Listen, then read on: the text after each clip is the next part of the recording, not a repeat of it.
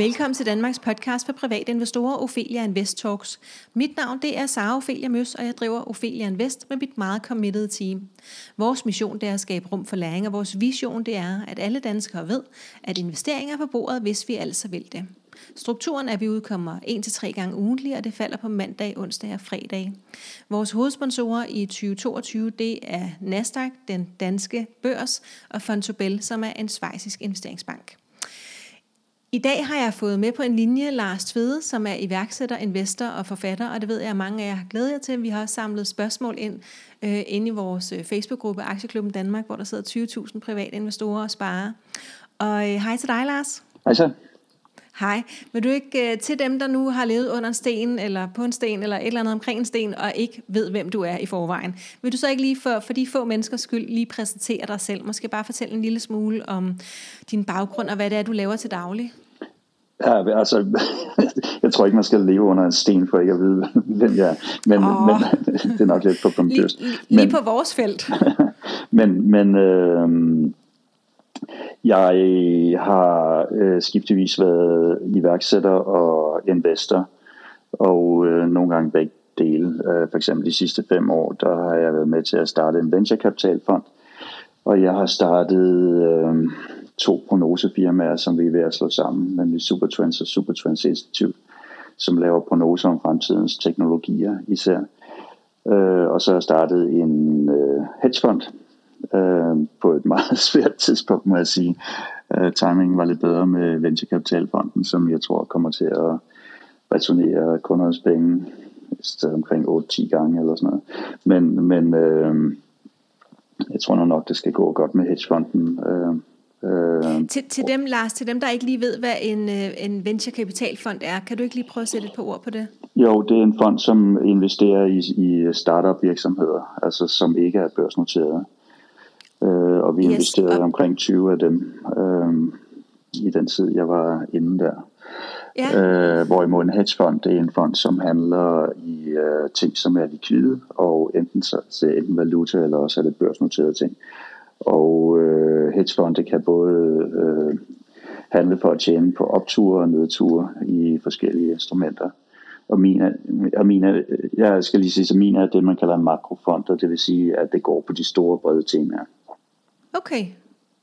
Okay, øhm, og en hedgefond, de må også have kontanter, ikke sandt? Jo, det må jeg gerne, ja. Ja, fordi det, det må normale øh, fonde, som, altså de investeringsforeninger, vi kender fra øh, altså Sparinvestor, Danske Investor osv., de må jo ikke have kontanter liggende. Øh, jeg tænker, at det er en fordel nogle gange, at man kan få lov til at have lidt kontanter stående. Det må man gerne, og man må også gerne øh, give, og det vil sige, at man må gerne låne penge også for at investere mere end det, der er indskudt. Øh, men det fungerer så i øvrigt ligesom øh, i venturekapitalfonde, at investorerne hæfter kun for det, de er indskudt. Ja, okay. Okay, hvor, så et dumt spørgsmål måske, men hvorfor laver alle så ikke hedgefonde? Det lyder som om, der er mange flere muligheder øh, på hedgefonde end almindelige fonde. Det er jo det er tungt at starte en hedgefond. Det er ekstremt øh, reguleret. Det er svært at rejse penge til dem også øh, normalt. Altså vi har afleveret omkring 800 sider med øh, juridiske wow. dokumenter. Øh, okay.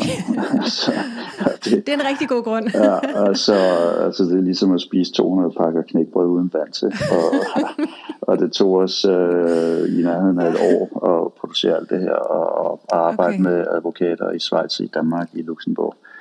Det er en rigtig god forklaring. Ja, ja. Den, den køber jeg. Hvor, hvor, hvor længe har du investeret på egne vejen, Lars? Første investering, jeg lavede, det var faktisk en ven, der lavede den for mig, men det var, da jeg var 17 år, hvor jeg fik stjålet en knaller, mens jeg var i Sydamerika, og så da jeg kom hjem, så ham, der havde lånt den af mig, øh, han havde så købt aktier i Vessel og Fed. øh, så det var, det var måden, jeg kom ind i markedet, så synes jeg, det var ret sjovt. Så øh, da jeg var i midten af 20'erne, øh, øh, der lige over midten af 20'erne, der kom jeg ind i finansafdelingen med Rigsselskabet Danmark, hvor jeg blev Chief Corporate Dealer og pludselig sad og oplevede, hvordan det kører i øh, professionelle setup, hvor man handlede med meget store beløb. Så det var der, jeg sådan rigtig øh, lærte det øh, på den professionelle side. Ja, og nu, øh, jeg hørte ikke, om, om du lige, øh, jeg tror ikke, jeg fangede det, hvis du nævnte det i indledningen, eller din præsentation af dig selv, men har du øh, din uddannelse, øh, jeg tænker, når du så endte som, som professionel dealer, så må du næsten have haft en uddannelse, der også gik den vej. Ja, der, find, der findes øh, ikke rigtig øh, sådan totalt målrettet øh, længere uddannelser til det. Jeg har en, en femårig akademisk uddannelse fra Land på Højskolen, så har jeg en HD, øh, som normalt tager øh, fire år deltids, øh, men som jeg fik lov at tage på tre år, fordi jeg gik på det, der hedder ingeniørholdet, og så har jeg en meget en kort uddannelse fra Chicago, øh, som, som kvalificerer mig til at administrere andre menneskers penge. Okay. Øhm, og hvad, hvad kendetegner dig som investor? Øh, det er øh, det er øh, makro, altså det, jeg kigger på det helt store billede. Jeg er ikke nede og analyserer regnskaber.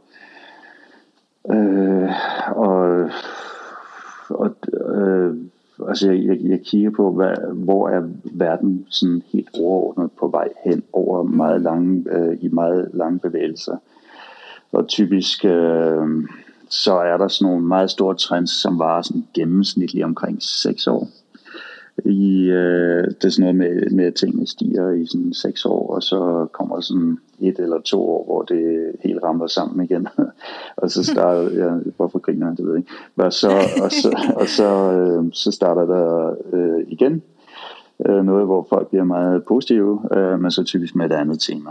Øh, så så det, mit fokus der er på, hvad er de store temaer, og min tidshorisont er lang. Og hvad er lang? Jamen altså for eksempel, der står i prospektet til vores hedgefond, at, øh, at tidshorisonten skal være minimum syv år, hvis man skal investere i den.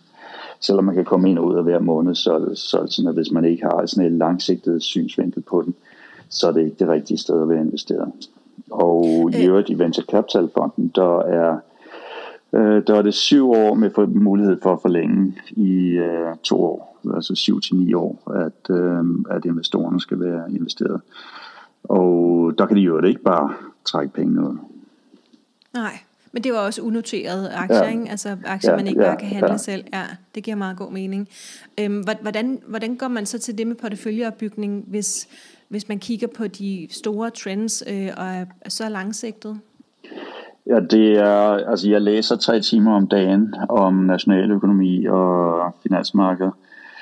Øhm, og det har jeg egentlig gjort det i rigtig, rigtig mange år. Øh, grunden til, at jeg ikke læser i 10 timer om dagen, det er, at, at, øh, at jeg skal også reflektere over det. Øh, så jeg har egentlig sådan lidt usædvanlig måde at arbejde på, hvor jeg tykker mig igennem øh, analyser, og det, jeg, jeg, i og med, at jeg har begrænset tid øh, og begrænset attention span, kan man jo sige, så er det meget vigtigt for mig, at det jeg læser, det er det, jeg mener er de dygtigste analytikere i verden. Og det er så altså fra det, man kalder institutionelle analyser fra Goldman Sachs og JP Morgan og Morgan Stanley og Citibank og, og alle mulige andre, plus noget øh, analyser, som vi køber. Temmelig dyrt. Øh, fra blandt andet noget, der hedder Bank Credit Analyst og Alpine Macro og nogle forskellige andre analysebyråer. Så det opfatter jeg som de dygtigste analytikere i verden inden for de her områder. Og der læser jeg stort set alt, hvad de producerer. Og det passer ikke. Ikke for banker læser ikke stort set alt, hvad de producerer. Jeg læser alt, hvad de producerer om makrotemaer. Og og det kan jeg sådan nogenlunde nå at tykke igennem på tre timer om dagen. Men så bruger jeg også noget tid på at lave sport, gå ture og så videre. Det er der, hvor det skal bundfalde sig. Mm. Og så øh, i øh, hedgefonden, der gør vi det, at øh, så vi er et team. Øh, så når vi ser et eller andet, som vi synes er interessant, øh, så laver vi en lille historie om, der sender ud på en app og på, også på en lukket website til vores kunder. Og det er også en måde, og en metode til at tage en note øh, om, det her det er altså vigtigt, og øh, det er så, også, så kan jeg gå tilbage og, og sige, hvad, hvad er det egentlig, vi har set om det her det tema. Så kan jeg lige sådan meget hurtigt få opsummeret, hvad det er, som vi har hæftet os ved. Men, men de noter og tanker, dem deler I simpelthen med jeres kunder løbende? Ja, og det er egentlig ret usædvanligt for, ja. for det, altså det, det, er faktisk, det, er meget det, ja, det er faktisk virkelig usædvanligt, fordi jeg har selv ja igennem en del år været investeret i en masse kapitalfonde og hedgefonde, og modtaget det, de sender ud til deres øh, investorer. Jeg har aldrig mødt nogen, som kom i nærheden af at informere så meget, som vi gør.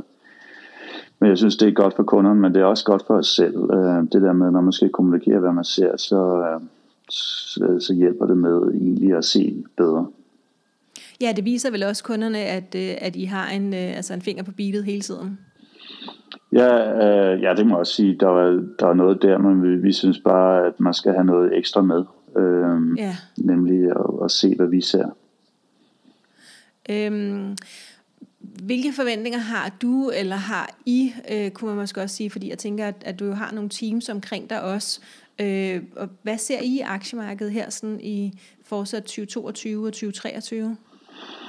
Altså vi, øh, hvis, jeg, hvis jeg sådan skal tage det helt store helikopterblik og så kigge på det i sådan et 7-10 års perspektiv, så mener jeg, at vi øh, inden for de sidste få måneder har taget fat på en strategisk vending, øh, som, som vil være meget langvarig. Den vending den går ud på, at, øh, at markedet skifter fra, at det før der har været to store temaer, som egentlig har været rigtig, rigtig vigtige. For det første så har der været et ekstremt, ekstremt positiv tilgang til teknologivirksomheder. Alle mennesker vil investere i teknologi, og ofte i stedet for at kigge på sådan en eller anden multiple af, hvad de tjente, så vil man gerne betale multiple af, hvad de omsætter. Nogle gange meget stor. Øh, og mange af de her selskaber, der, der, der kunne man sige, de, at de kan ikke blive ved med at have den indtjeningsvækst, de har haft, men det var ligesom, de blev prissat på børsen, som om det ville fortsætte i nærmest i al evighed. Så mm. og det andet, det var, at dollaren steg. Og præcis det samme fænomen, det så, eller de to fænomener, dem så vi i slutningen af 90'erne. Og det sluttede jo med dot-com-boblen, ikke, som bræstede i februar år 2000, og så samtidig, så øh, nogenlunde samtidig, så begyndte dollaren at vende nedad. Øh, dengang så skete så det, at, at, man, at pludselig så begyndte værdiaktierne at klare sig langt bedre end vækstaktierne. Og nye markeder, altså øh, emerging markets, som man siger, ikke, de begyndte at klare sig meget bedre end developed markets, og råvarepriserne begyndte at stige meget. Og alt øh, mine aktier, olieaktier, øh, øh, valutaer fra lande, som producerede råvarer, alt det der begyndte at outperforme. Og det har jeg snakket om, øh, eller jeg og vi snakkede om lige siden vi startede vores fond, og de første, de, de, de første øh, ni måneder skete det ikke rigtigt. Men i år er det jo begyndt at ske, altså sådan virkelig big time. Øh, og jeg tror bare, det er startskud, og øh, at øh, det er den fysiske økonomi, øh, som, som, som vil give det bedste afkast. Altså aktier og valutaer, som er relateret til den fysiske økonomi. Plus jo bare ved at investere i råvarer. Så øh, det, er, det er det tema, som jeg tror meget på. Og, og lige for at sætte det i perspektiv, dengang efter år 2000, fra 2000 til 2008, der så man det, råvarepriserne, altså industrimetaller, steg 450 procent, og øh, russiske aktier steg 1000 procent. Og egentlig så tror jeg, at russiske aktier øh, for to måneder siden lå til at stige ekstremt meget, hvis ikke øh, Putin havde truffet en fuldstændig katastrofal beslutning mm. og tragiske beslutning at invadere Ukraine. Ja. Øhm, nu har du nævnt uh, råvarer som, som noget, der det kunne betale sig at kigge på, eller som noget, du tror, det kan betale sig at kigge på. Øh, er, der, øh, er der nogle råvarer, som sådan generelt har din opmærksomhed? Øh, altså, jeg vil, jeg vil sige, kover øh, er er meget interessant. Men altså hvis, altså lige, hvis vi kigger på i år, ikke, så øh, zink og aluminium og kover, der ser det ud, altså der bliver lagerne, de bliver hastigt nedbragt. Det ser ud som om lagerne på London Metals Exchange øh, kommer ned omkring 0 ved udgangen af året, og det er en helt enestående begivenhed. Men hvis man ruller, øh, kigger fremad på kover, ikke, så kover skal bruges til at elektrificere verden. Det er hele den der grønne omstilling, den går ud på at erstatte fossile brændstoffer med en elektrificering. Og der er så et, et udsagn, hvor man siger, at øh, decarbonization means metallization. Altså vi fjerner CO2-udledning, jamen så skal vi bruge meget mere metal. Og der er slet, slet ikke investeret nok i minedrift, i at åbne nye miner, ansøge om nye miner osv., til at levere alle de metaller, som skal bruges til den grønne omstilling. Øh, så, så mange af de her visioner om, hvor hurtigt man skal omstille til elektrificere verden, er fuldstændig afkoblet fra de faktiske forhold i jernindustrien, som en journalist vil sige. Altså det kan simpelthen ikke lade sig gøre, så det, det, det kommer til at gå en del langsommere. Men det betyder jo så, at, at der kommer meget pres på, på, på råvarepriserne, på metalpriserne, men som vi også kan se nu, også på priserne på gas og olie. Så altså rigtig mange mennesker har jo forventet, for eksempel når man siger, at der skal ikke være udvinding af fossile brændstoffer fra Nordsøen i, efter 2050.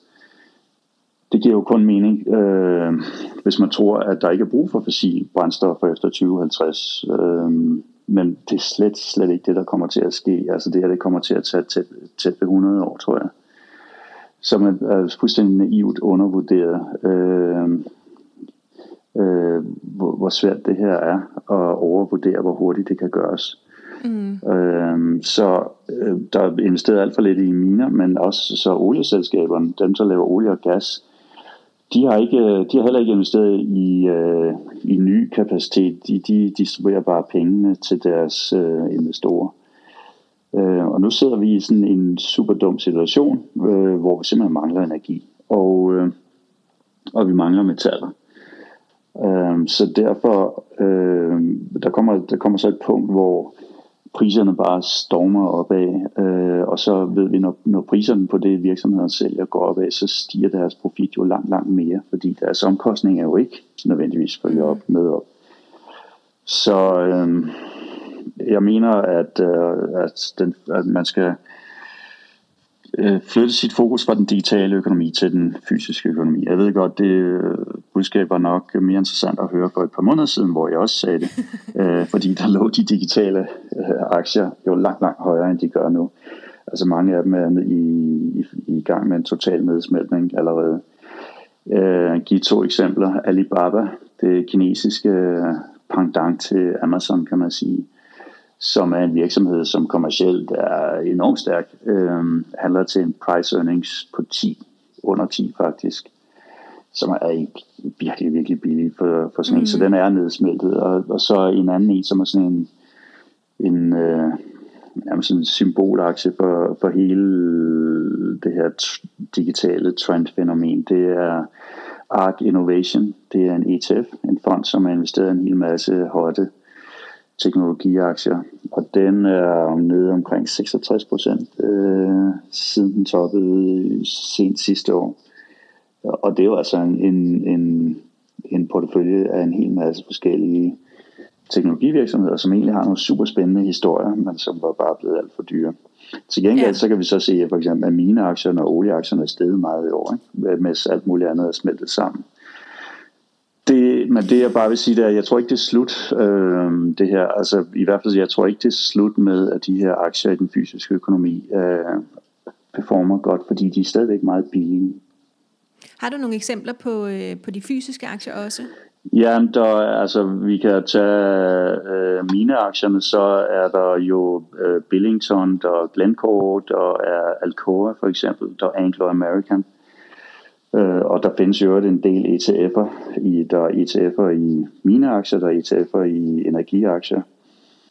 Øhm, energiaktier, der, hvis man vil have dem, øh, så, så, så er der jo masser af store olieselskaber. Og jeg vil så, så sige, man kan jo så også have det synspunkt, at det vil man ikke have øh, mm, på grund af global warming, ja. men altså som vi kan se nu, øh, altså vi kan ikke, vi kan simpelthen ikke, altså verdensøkonomien vil gå et fuldstændig sammenbrud, hvis vi ikke havde adgang til globale eller fossile brændstoffer. Mm. Så sol og vind øh, står for lidt over 3% af verdens energiforsyning, som, som selv som i øvrigt stiger 2,6% om året. Så, så hvor skal man få resten fra? Så langsomt, ja. ja. Så det tager tid det her, og det tager...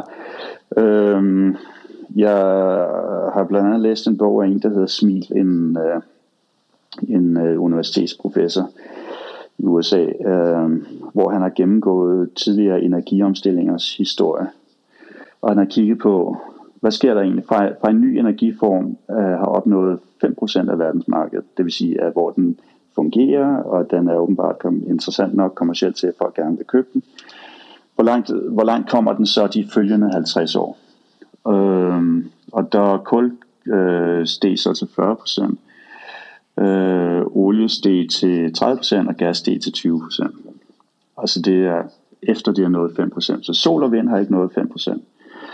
Øh, når det er nået 5%, så er mit gæt på grund af, at, der, at, det, at de tager så meget plads, og det kræver så mange metaller, ved at sige, at jeg tror ikke, det når mere end 10-15% for de følgende 50 år. Så men vi er altså nødt til at åbne øjnene for de virkelige forhold. Og, mm. og det... Øh, og det, det der så følger deraf, det er, at, at der er underinvesteret i alle de her ting, og, øh, og der er nogle store investeringsmuligheder i dem, specielt metaller. Ja, og lige sige til dem, der måske, øh, ligesom jeg, ikke nåede at skrive alle de der øh, navne ned, så håber jeg, at jeg kan overtale Lars tilbage efter lige og fortælle mig dem lidt langsommere, og så skal jeg nok sørge for, at du kan læse dem der, hvor du har fundet den her podcast-episode. Øh, det tror jeg er smartere, end at vi sidder og staver os igennem det hele nu. Jeg har nemlig lovet øh, en lytter at, øh, at spørge dig, hvor du tror, ejendomsmarkedet er på vej hen. Ja, det er også det er et rigtig godt spørgsmål. Øhm, blandt andet fordi, at ejendomsmarkedet har stor betydning for alle andre markeder. Mm. Altså, og der er sådan helt gennemsnitligt, så er, så er, er der en international er der en ejendomscyklus, som set over lang tid, så gennemsnitligt har det været siden 18 til 20 år, fra top til top eller fra bund til bund af ejendomsmarkedet. Og øh, nu, øh, man kan sige, hvis vi, hvis vi for eksempel kigger på USA, ikke, så var der savings og loan krisen, og så gik der sådan et, nogenlunde det der tidsinterval, og så kom subprime-krisen i 2008 til 2009, ikke? og så kan man lægge 18-20 år til, og så kommer vi så op i sådan 2026 til 2028. Det er en meget, meget simpel måde at, at anskue tingene på, men mm-hmm. vi har billige penge, øh, vi har masser af likviditet i markedet. Øh, private husholdninger har ekstremt høj opsparing. I forhold til deres øh, løbende indtjening er de ekstremt velkonsolideret nu, så der er masser af firepower, som man siger på engelsk, til at drive ejendomsmarkederne højere op.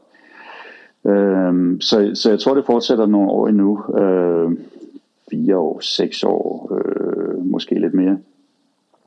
Og så, kom, og, så, og så går det galt. Øh, og jeg skal lige sige, intet jeg siger er jo noget, jeg ved. Det er, det er, det er som kvalificeret gæt. du har heller ikke nogen øh, øh, cool, du kan kigge ind i, nej. nej. Øhm, men så, så smelter det hele sammen, og når ejendomsmarkederne smelter sammen, så giver det altid en finanskrise, fordi de er jo enormt belånt, ikke? så det giver en bankkrise osv. Mm. Men vi er, vi er jo ikke i 2026 eller 2028 eller 2030 den sags skyld. Vi er i 2022, og jeg tror altså ikke, det er slut endnu. Og, og nu sagde du, at det så også går ud over aktiemarkedet. Tror du så ikke, der kommer nogen øh, stor nedtur på aktiemarkedet før efter en potentiel boligboble om en 6, 6 års tid? Ja, nu er vi jo lige i gang med en lige nu. Øh, så det... Øh Ja, men jeg har lavet mig fortælle af chefstrategerne, at de, de siger, at det ikke er sådan en rigtig økonomisk krise. Det var en pandemi, og så nu sker der selvfølgelig noget, noget andet med, med Rusland og Ukraine. Øhm, er vi røget ud i en, en sådan traditionel finanskrise nu, vil du mene? Nej, det er ikke en, jeg vil ikke kalde det en finanskrise. Vi har en, en vi kommer igennem en periode af stagflation. Øh, stagflation? Stagflation, det er kombinationen af stagnation, altså ingen økonomisk vækst og inflation. Jeg tror, det bliver en meget kort periode.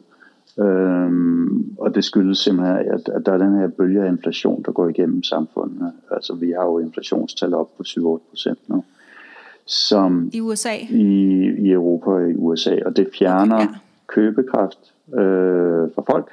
Altså sådan et eksempel, anekdotisk eksempel, der var en, der fortalte mig en familie i Danmark, øh, så de havde øh, et økonomisk råderum, før de skulle betale gasregningen på 8.000 kroner. Så, så sidste år, eller for et år tid siden, øh, der betalte de 2.000 i gasregning. Øh, nu betaler de 8.000 i gasregning, det vil sige, at deres råderum er væk. Altså de har ja. simpelthen ikke råd til andet end bare simpelthen at, at lige nøjagtigt, at du ved, ja, de kan godt betale for at bo, ja, minimum. For, for varme og for mad, men de kan ikke betale for ferie eller nogen som helst mm. indkøb af noget som helst ekstra. Øhm, og det er der mange, der oplever. Og det, og det vil sige, at, øh, at vi kommer til at se et dyk i forbruget, samtidig med, at vi har det der grimme inflationstab. Men alle de prognoser, jeg kigger på, som uh, jo er lavet af de, af de mennesker, som er bedst til det i hele verden, indikerer, mm. at uh, inflationen topper sådan lige omkring nu faktisk. Um, og så det, okay. det, det vil man så se i tallene kommer ud med noget forsinkelse.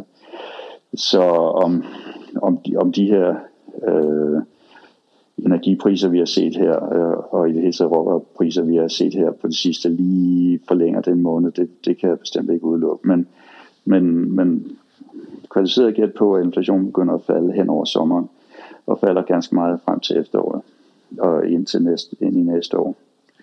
Og det er vel positivt, ikke? For det, de fleste ja, ja, det er positivt, fordi så den her families energiregning begynder så også formodentlig at falde. Ja, det ved ja. jeg ikke med gas. Uh, nu har vi det her specielt med Europa og Rusland, men, men uh, så skulle der komme gang i væksten igen.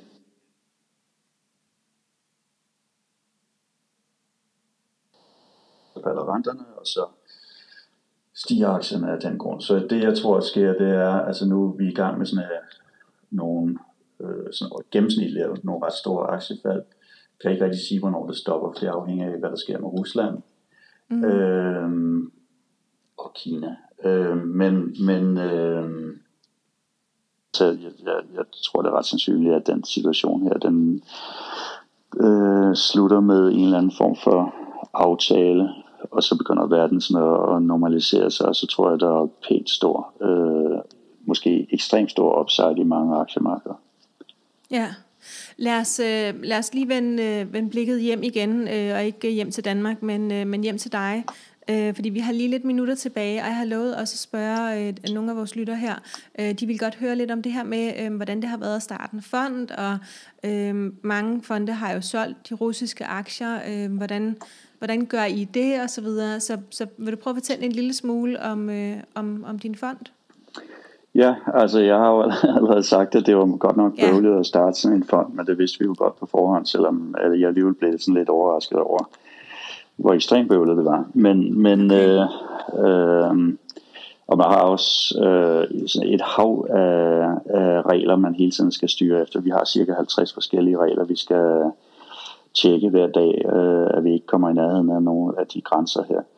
Men, okay. men øh, Øh, altså fordelen for mig ved at have sådan en fond, det er, at, at øh, jeg har et team øh, sammen med mig selv, som læser analyser øh, og gør det og kommunikerer om det hele tiden. Og det vil sige, at øh, opmærksomheden på situationen er øh, meget høj hele tiden. Mm. Det analytiske niveau er så højt, som det overhovedet kan være. Øh, jeg, da vi startede den, havde jeg, jeg, jeg, jeg havde slet ikke fantasi til at forestille mig, at der skulle komme en, en periode, hvor jeg tabte penge, for det har slet ikke, altså jeg har prøvet sådan nogle midlertidige setbacks, men det, men det har været en meget svær periode, og det har frustreret mig. Øhm, og vi har øh, omkring, vi har knap 1500 investorer, øh, der er sådan 30, som øh, udtrykker utilfredshed, og det, mm. altså, det, det er sådan frustrerende, at, øh, at øh, jeg er vant til bare at investere mine egne penge. altså, øh, så, så, så det der med, at, at der er en hel masse mennesker, som har alle mulige meninger om, hvad man bør gøre og burde have ja. gjort, altså, er selvfølgelig noget, som, som er med, men det vidste jeg jo godt på forhånd. Øhm, ja. Men, men så, altså, men, men, hvordan, ja. Hvordan navigerer I den her øh, altså sådan geopolitisk krise, som, som der er lige nu? Altså, hvordan forholder I jer til det som fond? Ja, det der skete, det var, at, øh, at da, da Rusland havde opmarcheret sine tropper øh, ved grænsen til, eller tæt på grænsen til Ukraine, øh, så blev vi jo selvfølgelig opmærksom på det. Øh, og så begyndte vi at læse alle mulige analyser af det, og så der stod så, at det har de gjort masser og masser af gange før. Det er jo en del af deres normale optræden, ligesom de flyver øh, jægerfly ind over grænsen til Bornholm og Sverige og ubåde i, rundt omkring i, andre, i andres farvand ja. og så videre. De tester grænser hele tiden og, og sådan demonstrerer magt hele tiden. Øh, mm. men vi læste de her øh, analyser øh, øh, skrevet af folk, som er eksperter i de ting. Og, og og der var så forskellige scenarier. Der er de så typisk sat omkring 2,5% sandsynlighed for, at de ville lave en invasion. Og grunden til, at det var 2,5%, det er, at det ville være så tåbeligt at gøre det. Øhm, hvilket jeg synes også, at forløbet har vist, at det var altså ikke alene uetisk, men også øh, tåbeligt. Men, mm. men øh, det gjorde de så, og det var så en overraskelse. Jeg vil sige sådan helt generelt i min investeringstid, så det der helt overvejende, at det rigtige at gøre, det er at antage, at ulykke, ulykker ikke sker. Øh, der folk er simpelthen så bange for alt muligt med himmel og jord hele tiden, som ikke sker. Ja. Øh, så, så man står så bedst sådan gennemsnitligt lige at antage, at det ikke går galt. Men for eksempel covid, det var jo også en anden ulykke. Øh, øh, men, men der så jeg det jo hvad, øh, 17 dage før Danmark lavede sit øh, lockdown, men 4-5 dage før det hele smeltede ned. Men det var baseret på to ulykker, øh, to analyser, som ikke fortalte, at der var en risiko for, at det her ville gå galt. Nej, de fortalte, at det her ville gå galt, og, det, og de okay. argumenterede meget stærkt. Så, ja. det var en anden situation. Her fortæller de, at det med 97,5 procent sandsynlighed ikke vil gå galt, men så gik det alligevel mm. galt. Så ja. man kan ikke, altså, det er meget svært, hvis man handler efter, efter ulykkerne er sket. Det er jo ligesom at lukke ladedøren efter hesten er stået af. øh, så, så, så øh, så har I stadigvæk jeres russiske aktier? Ja, de, altså de udgør jo omkring 2-3% af vores eksponering, så det er, det er jo ikke vildt meget, men det er jo en slags lodsedler nu. Øh, altså hvis spændet, jeg, jeg, jeg læste en, en analyse fra JP Morgan, hvor de sagde, at spændet det går fra øh, 100% tab til 500-1000% gevinst, afhængig af, hvad der sker politisk. Så, så det er virkelig absolut øh, lodsedler nu. Ja. Øh, men man, altså, de kan ikke handles, og i øvrigt, så hvis man sælger dem, ikke, hvem køber dem, så det gør den russiske statsfond plus kineserne. Altså jeg ved ikke rigtigt, om man har gjort verden noget godt eller noget dårligt ved at aflevere aktierne ekstremt billigt til øh, de her mennesker, som bruger dem til at finansiere krigsmaskiner. Nej. Øhm, så har vi fået et, øh, et spørgsmål, øhm, og, øh, og det synes jeg var, var rigtig fint, så det vil jeg øh, slutte af med her. Øhm, hvis du skulle starte forfra som investor, hvad vil du så sige til dig selv, at du skulle lære som det allerførste, hvis du sådan hurtigst øh, skulle gå fra uvidende til profitabel investor?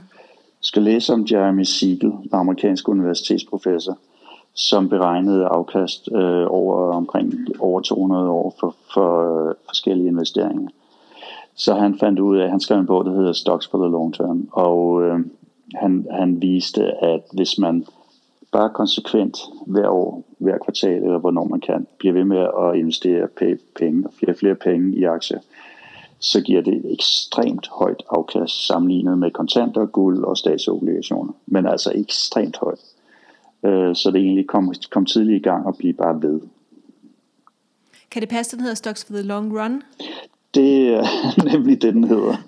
ja, okay, fordi ja. at, at da, jeg, da, jeg, da jeg pippede op øh, til min stefar, at, øh, som har været i aktiemarkedet øh, hele øh, min tid, øh, at øh, jeg var begyndt at interessere mig for det, og så, øh, så kastede han den bog i nakken på mig, og jeg læste den her, ja. og den er jo kæmpe tyk og ja. på engelsk. Ja, øh, den er, den er jo, øh, altså, at jeg har ikke gjort det endnu. I stedet for at læse, den er, altså den er meget teknisk, så i stedet for at ja. læse den bog, så vil jeg jo anbefale langt de fleste bare at læse om den.